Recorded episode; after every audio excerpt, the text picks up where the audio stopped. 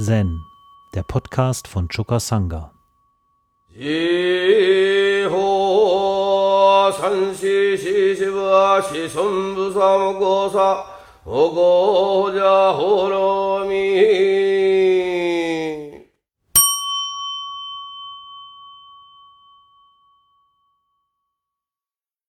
Katoshu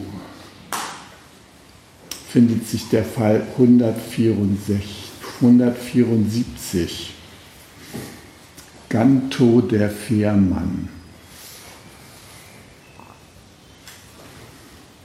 Da heißt es, im Anschluss an die Hui-Chang-Verfolgung wurde Ganto Senkats, ein Fährmann auf einem See in Eshu. Eines Tages kam eine Frau mit einem Säugling in ihrem Arm und fragte, mit dem Ruder hantieren und die Stange handhaben sind nicht meine Angelegenheit. Aber sage mir, wo kommt dieser Säugling in meinen Armen her? Ganto schlug die Frau mit dem Ruder. Die Frau sagte, ich habe 7 Kinder geboren. 6 von ihnen sind nie einem wahren Freund begegnet. Noch wird dieses eine für irgendetwas gut sein. Dermaßen redend warf sie den Säugling ins Wasser.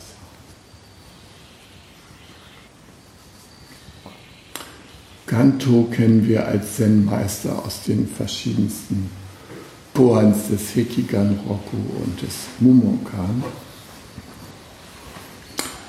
Ihr kennt den Ganto, den Roshi-Flüsterer, der Mumonkan 13 sich mit Seppo über seinen Meister Topsan unterhält und zu dem Schluss kommt, dass dem Meister das letzte Zen-Wort noch nicht bekannt ist. Ja? Und hier befindet sich jetzt Ganto in einer Situation, nachdem er längst ein Kloster übernommen hat, bricht die große Buddhistenverfolgung aus in China. Und das war in der Zeit des Kaisers Wuzong, also der regierte von 841 bis 846. Und in dieser Zeit, ja, von 42 bis 885, gab es eine große Buddhistenverfolgung. Es wurden über 200.000 Mönche und Nonnen zwangsleisiert und es wurden zahllose Klöster geplündert und auch zerstört. Die Zen-Klausen waren meistens noch einigermaßen glimpflich betroffen. Aber Ganto konnte sich auch nicht in seinem Kloster halten und musste sozusagen untertauchen. Und er ist ein Fährmann geworden. Fährmann in der Provinz Eju. Da fährt er täglich die Leute über ein Gewässer. Aus buddhistischer Sicht sinnvolle Tätigkeit, weil man vom einen zum anderen Ufer kommt. Und wir im Buddhismus sehr mit der Frage, wie man vom einen zum anderen Ufer kommt. Wir üben ja dazu sogar die 6 Paramitas. Die 6 Paramitas, Paramita ist ja das andere Ufer. Also mit Hilfe der Paramitas können wir nach der Lehre des Mahayana-Buddhismus das andere Ufer, das Ufer des Nirvana erreichen. Ja? Das ist unser Aufbruch, dahin sind wir unterwegs. Und also irgendetwas kann uns als Floß dienen, um das gesegnete Ufer der Befreiung, des Wohlergehens endlich zu erreichen. Und da haben wir beispielsweise Dana Paramita. Das wird immer als erstes genannt, das Paramita der Großzügigkeit. Wenn wir also in den Geist der Großzügigkeit gehen, dann können wir das andere Ufer sichtbar machen. Ja? Wir können das Samsara so weit überspannen, dass es Nirvana mit einbezieht. Also das gelobte Land der Befreiung, der ewigen Gelassenheit und so weiter. Dann gibt es noch Kshanti Paramita, also wir können auch uns um Herzensgüte bemühen, um Herzensgeduld, um diejenigen, die mit uns zusammenleben, um denen behilflich zu sein, Schritte auf dieses gelobte Land zuzumachen. Ne? Und da kommen wir in viele Situationen, wo es hilfreich ist, diese Fähigkeit der absichtslosen Geduld und großen Toleranz des großen Herzens zu üben. Ne? Manche Menschen erscheinen uns so seltsam, dass wir sie am liebsten nicht mit ins gelobte Land nehmen würden. Ne? Die haben es aber meistens besonders nötig. Und deshalb ist die Frage, wie wir ihnen gegenüber Herzensgüte üben können. Dann ist das nächste Paramita, das ist Sila Paramita, also die Ethik im Leben. Der Dalai Lama, habe ich ja im letzten Session schon mal vorgelesen, vertritt seit langem den Standpunkt, dass Ethik wichtiger ist als Religion. Also Ethik, sowas wie die Silas. Nach buddhistischer Auffassung entsteht Ethik von alleine, wenn wir mit unserer wahren Natur in Verbindung kommen. Wenn wir zum Erwachen gelangen, dann ist ethisches Verhalten eine natürliche Folge, das uns nicht durch Gebote irgendwie verordnet werden muss, sondern das einfach aus sich heraus eine Plausibilität entwickelt. Und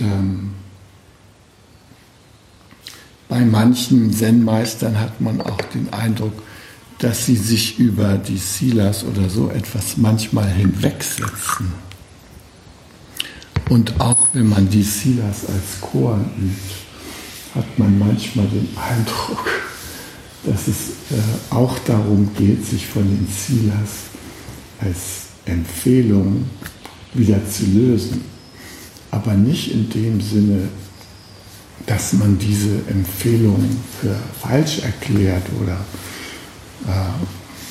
bedenklich oder so, sondern in dem Sinne, dass man auf seinen natürlichen Kompass zurückkommt. Ja? Das ist da, worum es bei Silas geht, also Ethik, unseren natürlichen Kompass wieder zu aktivieren. Ja, dann haben wir noch Virya Paramita. Virya ist ein sehr wichtige Paramita, nämlich da geht es um die Tatkraft. Wir kennen das, dass wir so in die guten Absichten hineinkommen. Und dann fehlt es an der Tatkraft manchmal. Ich komme jetzt gerade aus einem Kurs gewaltfreie Kommunikation für Fortgeschrittene. Also sind in der Ausbildung, waren in der 3. Woche. Und was mir aufgefallen ist, ist, die Menschen waren gut in der Lage, ihre Bedürfnisse herauszufinden. Zum Beispiel das Bedürfnis nach Unterstützung in einer bestimmten Lehrsituation. Aber was ihnen schwerfiel, war, zu der Handlung vorzustoßen, die dieses Bedürfnis erfüllt. Also da waren Leute, die haben gesagt, ja, wir brauchen Unterstützung, wenn wir in kleinen Gruppen arbeiten. Sie meinten, sie hätten damit schon alles gesagt, um uns, die Trainer, dazu zu bewegen, alle 2 Minuten an ihrer Schulter zu schnuppern und zu fragen, kommt ihr jetzt klar oder nicht? Ja? Also sie haben nicht den Schritt gemacht, oder derjenige, den ich jetzt gerade vor Augen habe, hat nicht den Schritt gemacht zu sagen, ich wünsche mir, dass du in der nächsten Übung nach 5 Minuten bei meiner kleinen Gruppe, Übungsgruppe auftauchst und schaust, ob wir instruktionsgemäß vorgehen. Bist du bereit dazu? Hätte ich gesagt, ja, dann wüsste ich klar, was kann ich tun, um das Bedürfnis dieser Person zu erfüllen. Ja, das ist etwas sehr Wichtiges, dass wir uns klar machen, welche Handlungen unterstützen das, was wir gerne erreichen möchten, das, was wir an Bedürfnissen haben, um die zu erfüllen, oder was wir von anderen wissen, dass sie brauchen. Was können wir dann tun, um ihr Leben schöner zu machen? Und da ist es sehr wichtig, dass man im Dialog das konkretisiert. Dass man nicht einfach nur bei der Benennung der Bedürfnisse, bei der Benennung des Gebrauchten stehen bleibt und dann auf den Weihnachtsmann wartet. Ja? Der kommt in unserem Alter nicht. Wir sind darauf angewiesen, zur Tat zu schreiten. Und wenn wir die Unterstützung einer anderen Person brauchen, dann ist es wichtig, dass wir sie ansprechen und die Handlung von ihr erbitten, die unser Bedürfnis in dem Augenblick erfüllen kann.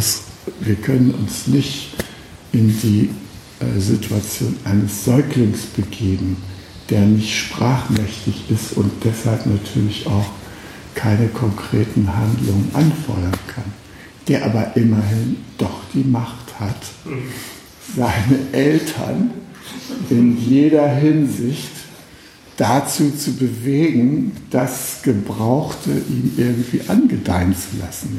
Ja? Andere Mittel, mit großer Power. Ja? Aber wir, wenn wir erwachsen sind, dann müssen wir schon für uns selber sprechen. Ja? Und es ist natürlich auch hilfreich, dass wir dann selber ins Tun als Angesprochene kommen. Virya, die Tatkraft, ist auch ein wichtiges Mittel, um von diesem Ufer des Samsara in den überspannten Bereich zu kommen, wo wir uns befreien. Es verlangt von uns ein Tun. Ich wurde neulich gefragt von einer Kursteilnehmerin, ja, wenn es so sehr der Natur des Menschen entspricht, großzügig zu sein und andere zu beglücken, warum werden dann so viele solche Leute, die in der Hinsicht anders ticken, die andere dominieren wollen, die sich daran freuen, dass sie Macht über andere Menschen haben. Wieso passiert denn das überhaupt? Ja? Ja, das ist eine wichtige Frage. Wieso passiert das? Ja? Warum gehen wir nicht schnurstracks ins Paradies von unserer Geburt an? Wir äußern unsere Bedürfnisse, obwohl wir die Sprache noch nicht haben. Wir werden angehört und wir sind unsererseits großzügig. Und so geht das ganze Leben weiter. Alle sind glücklich. Warum passiert das nicht? Ja, der Buddha hat bei den von mir schon oft zitierten 4 analytischen Wissen, indem er nämlich genau diese Voraussetzung beschreibt. Also wo er sagt, natürlich, wir sind von Natur aus Buddha. Wir haben diese Qualität, dass uns mit Großzügigkeit im Leben zu bewegen. Bringen wir mit, schon als Kind.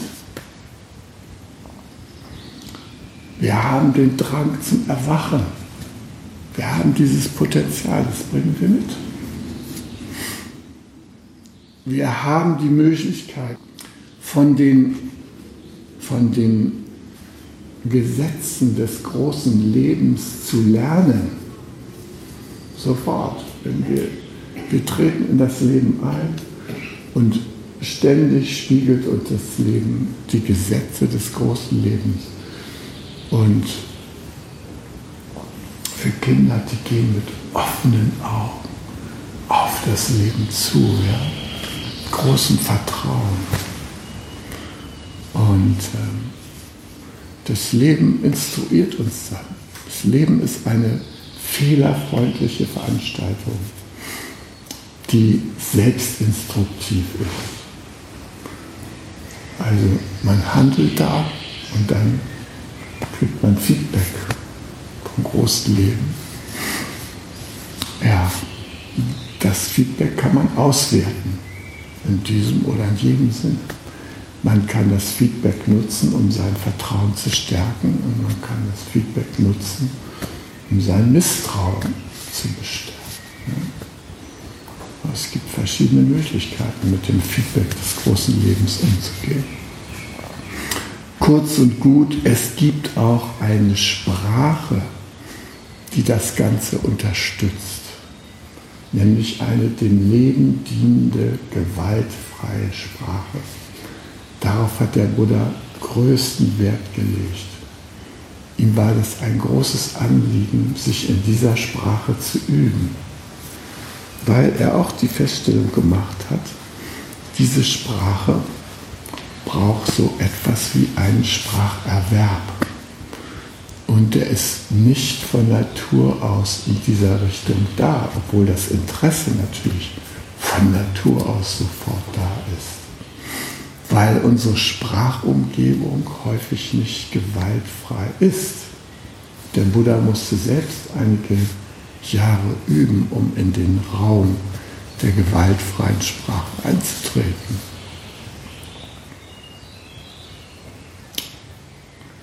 Ja, all diese Voraussetzungen, die der Buddha da sieht und die wir auch sehen und die der Dalai Lama auch sieht,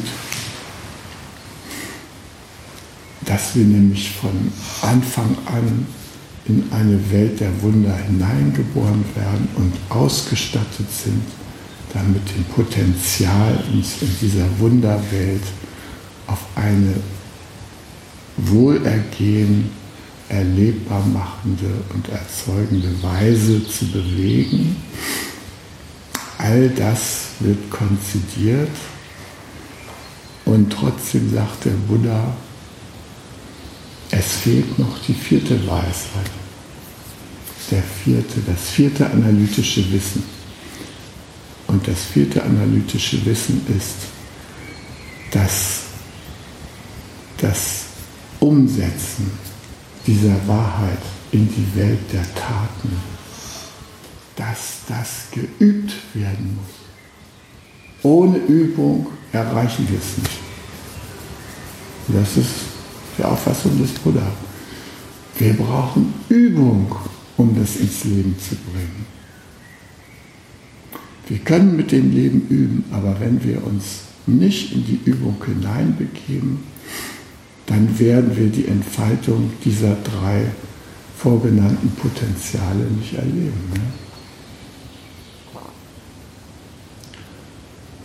Und ja, das ist irgendwie ein großes Thema, dass wir das Menschwerden sozusagen üben müssen. Ne?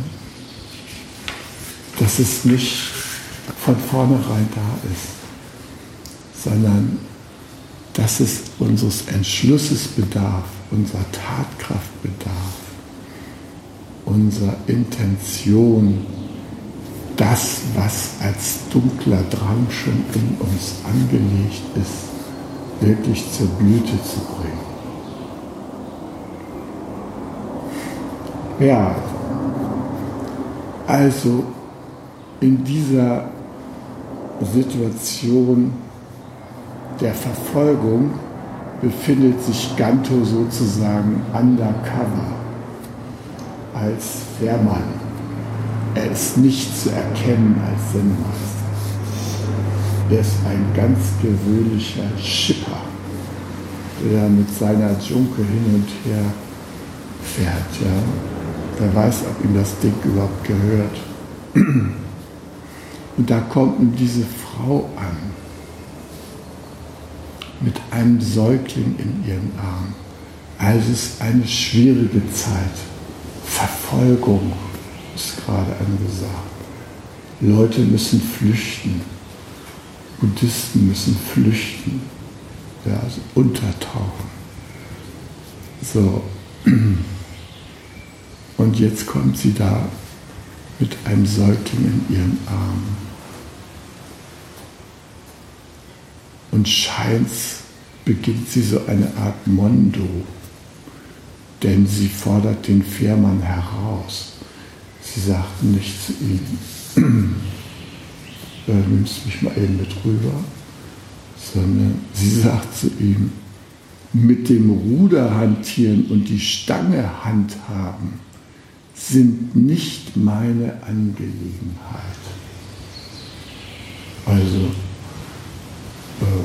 mit Ruder und Stange, wie kann man sich damit abgeben? Mich interessiert das nicht. Ich habe andere Sorgen. Irgendwas in der Art, ja. Versucht sie Ganto, der jetzt im Ruder in Fährmanns Samadhi sich bewegt, anzusprechen. Und was fällt dem ein? Der schlägt sie mit dem Ruder. Also in so einer Notsituation, da könnte man sich von so einem Zen-Meister eigentlich was anderes erwarten, als dass er ausgerechnet eine Frau mit einem Säugling auf dem Arm mit dem Ruder schlägt. Ja? Also, was ihn dazu bewogen hat, weiß ich nicht. Das ist für mich rätselhaft. Auf jeden Fall kommt es dazu einem weiteren Gespräch. Und die Frau sagt, ich habe 7 Kinder geboren. 6 von ihnen sind nie einem wahren Freund begegnet. Der wahre Freund, das ist Kalyana Mitra, das ist der geistige Freund, der geistige Ratgeber, der geistige Mitübende, der geistige Fährte. Ja, der Buddha hat gesagt, umgib dich mit Freunden, die im gleichen Geiste wie du voranschreiten wollen. Ja. Also Kalyana Mitra, das ist der gereifte, schon in das tiefe Leben schauende, einigermaßen fortgeschrittene Geist an der Seite eines anderen Menschen, ja, der irgendwie sich mit dem Leben auskennt und mit der Verwirklichung des Potenzials schon einige Erfahrungen gemacht hat. Und diese Frau ist total verzweifelt. Sie hat 7 Kinder zur Welt gebracht, sich um das Aufwachsen von 6 Kindern hat sie sich schon bemüht und nie war da ein wahrer Freund, der irgendwie hilfreich, wegweisend und, sagen wir mal, mit den 6 Paramitas ausgestattet war, um den Entwicklungsprozess dieser Kinder zu unterstützen. Wer weiß, vielleicht hatten die überhaupt keinen Vater an ihrer Seite, ja. Vielleicht war das eine Alleinerziehende, wie heute viele, und hatte da ihre liebe Not, überhaupt klarzukommen. Mich hat es schockiert, dass ich neulich gehört habe, dass jedes 7. Kind von Hartz IV lebt in Deutschland. Und dass in manchen Städten wie Berlin sogar jedes 3. Kind. Also in was für einer Gesellschaft leben wir? Und leben wir angesichts unseres wichtigsten Potenzials, ja? Unserer Kinder, unserer Zukunft. Wie gestalten wir das? Ja? Da kommen die zu uns an Bord und wir sagen, nee, also Balkanroute ist nicht und wir haben ja so eine Insel für euch. Da könnt ihr ja mal landen, falls wir euch aus dem Wasser ziehen. Also, schwierige Situation heutzutage. Ja? Wie gehen wir damit um, dass Menschen in geistiger Not sind, weil sie niemanden an ihrer Seite haben, der sie sieht in ihrer besonderen Lage? Naja, und nachdem Ganto ihr diesen Ruderschlag verpasst hat, kann die Frau in ihm auch keinen Kalyana Mitra erblicken, obwohl Ganto bestimmt in der Weise aktiv werden wollte. Wahrscheinlich hat er bemerkt, dass die Frau sich von ihrem Säugling schon bedrängt fühlte. Und auf die Frage, ja, wie kommt dieser Säugling in meine Arme?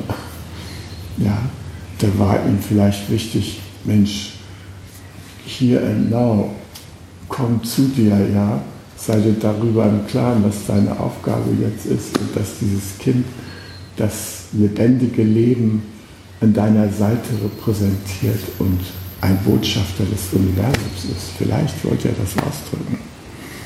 Aber dieser Schlag hat die Frau nicht erreicht. Und so warf sie das Kind ins Wasser.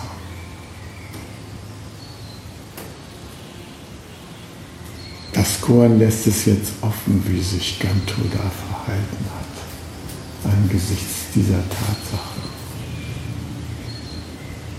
Die Frage ist ja auch an uns, wie würden wir uns in so einer Situation verhalten?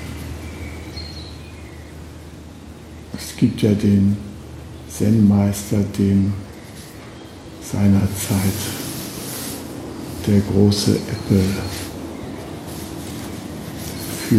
folgte und dessen Tochter im Zürichsee beim Spielen von der Reling gefallen ist.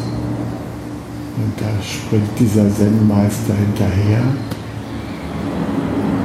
und ertrinkt.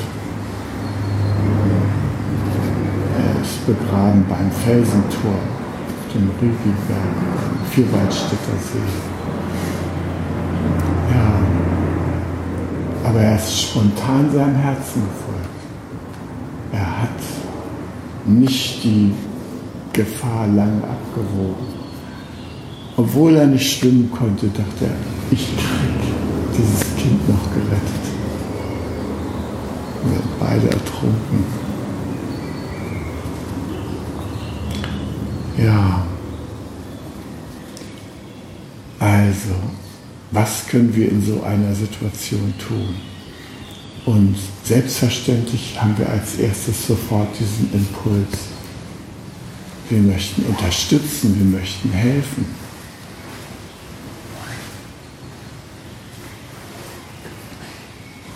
Und damit folgen wir dem Leben.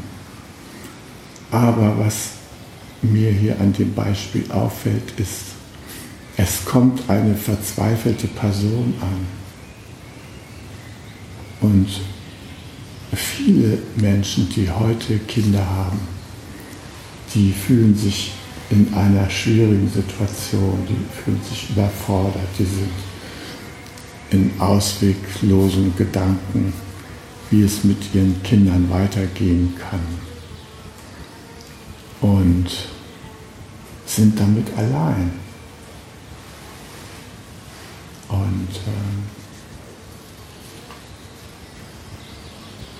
ich denke mir, wir haben große Möglichkeiten, unsere Gesellschaft im Sinne von mehr Solidarität und mehr Zugehörigkeit und mehr Gemeinschaftssinn zu entwickeln und gemeinsam zu üben, diese Art von Verzweiflung, dieser Verzweiflung zu begegnen, indem wir sehen, dass gerade die verzweifelten Menschen und die ihre Besorgnis äußern, dass die viele unerfüllte Bedürfnisse haben und dass sie uns dadurch glücklich machen können, indem wir etwas in ihre geöffneten Hände legen, indem wir einen Beitrag leisten, um deren Leben schöner zu machen.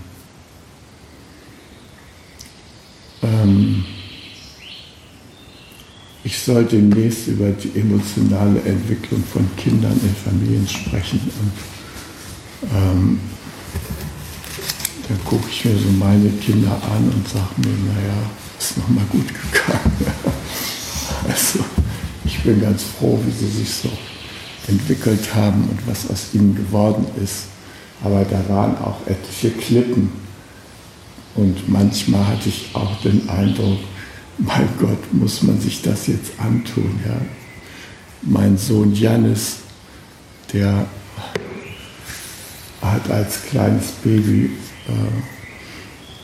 mal seinen Schnuller irgendwo ausgespuckt und wir waren schon auf der Fahrt von Hamburg nach Steierberg. Ja?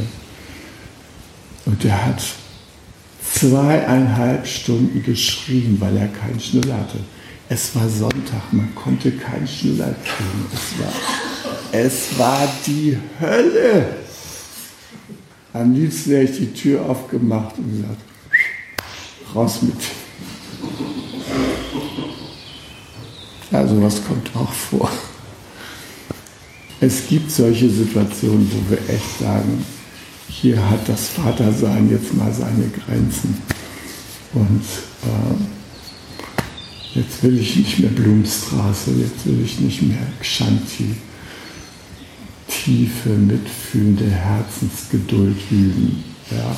Entweder es gibt jetzt hier in den nächsten 3 Minuten irgendeinen Schnuller aus irgendeiner Versenkung oder ich fahre nicht mehr weiter. Ja. Also so ging es mir da. Und, aber im Großen und Ganzen habe ich meine Kinder als Geschenke des großen Lebens angesehen, schon vom ersten Augenblick an. Und ich frage mich, warum so viele Eltern und warum unsere Gesellschaft als Ganzes häufig nicht mehr in den Kindern diese wunderbaren Geschenke des großen Lebens sehen können. Ja? Warum wir sie so merkwürdig behandeln, dass sie daran zweifeln, dass es uns Spaß macht, wenn sie uns ihre Gaben anbieten. Ja, warum sind wir nicht mehr empfangsbereit für ihre wunderbaren Gaben, die sie uns anbieten? Und warum unterwerfen wir sie einem Sozialisierungsprozess, an dessen Ende die Erwartung steht, dass sie gute Sklaven auf dem Arbeitsmarkt abgeben, dass sie sich in das bestehende System der Arbeitswelt gut einfügen können und dass die Schule natürlich der Organismus und die Institution, die in wie auch immer zustande gekommenen Auftrag unserer Gesellschaft, die Kinder durch Androhung von Strafen und Aussetzen von Belohnungen, Noten und so weiter darauf vorbereitet, dass das Leben irgendwann nicht mehr so funktioniert, dass man einfach willkommen ist, weil man da ist, sondern dass man sich jede Form des Willkommens verdienen muss. Durch Funktionieren.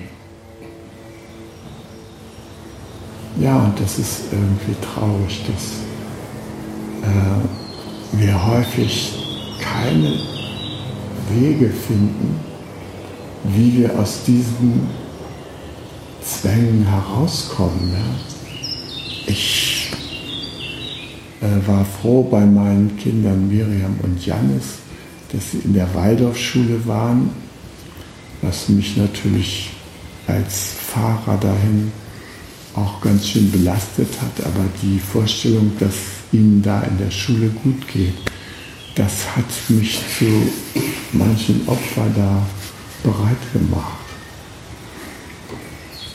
Aber dann sehe ich, jetzt wo ich nicht mehr bereit bin, zur Waldorfschule mit meinen jüngsten Kindern zu fahren, was das für Hannah für Folgen hat zum Beispiel.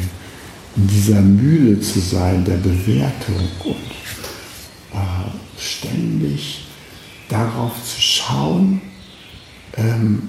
bin ich in den Augen der Autoritäten, mit denen ich es zu tun habe, okay. Und diese Art von Denken überlagert wie ein schleichendes Gift diese Natürlichkeit von Kindern, sich für ihre eigenen Bedürfnisse und für das einzusetzen, was sie begeistert. Spielen. Ja. John Holt hat mal gesagt, wenn die Kinder ihre Muttersprache in der Schule lernen würden, dann würden sie nie lernen. Ja, weil das Lernen da so gestaltet ist, dass es einem sinnlos erscheint und keinen Spaß macht. Da ein Vorgehen, was uns den Eindruck gibt, dass wir nicht willkommen sind mit unserer Großzügigkeit als Kind und mit unseren eigenen Bedürfnissen, dass es um unsere Bedürfnisse nicht geht, dass das egal ist, was wir für Bedürfnisse haben. Hauptsache, wir funktionieren im Sinne des Schulsystems oder im Sinne des Arbeitslebens. Und ja, die Eltern sind besorgt, dass wir diesen Weg dahin finden, weil sie glauben, das ist der einzige Weg, dass man mal aus der Fürsorge der täglichen für seine Brut rauskommt. Ja? Dass sie sich irgendwann in diesem sie und uns umgebenden System selbst behaupten können. Ne? Ich habe jedenfalls die Hoffnung nicht aufgegeben, dass wir auch jederzeit hier und heute noch üben können, in andere Fahrwasser zu kommen, dass wir aufbrechen können, gemeinsam in eine mitfühlende Gesellschaft, dass es irgendwann wahr wird. Dass sowas wie in der Schweiz als Versuchsballon gerade gescheitert ist, nämlich das bedingungslose Grundeinkommen einzuführen, dass das irgendwann mal selbstverständlich ist, dass wir uns erstmal auf der Basis von Großzügigkeit bewegen. Und dann gucken wir, was es sonst noch braucht. Und in diesem Sinne hoffe ich, dass wir unsere Kinder künftig noch viel mehr in diesem Geschenkaspekt betrachten können, den das Leben uns bietet, und dass wir sie annehmen können und sie begleiten können auf ihrem eigenen Weg in ein Leben aus Großzügigkeit. Halt! Zen, der Podcast, ist eine Produktion von Chokasangha e.V. in Kooperation mit dem Podcaststudio Paderborn.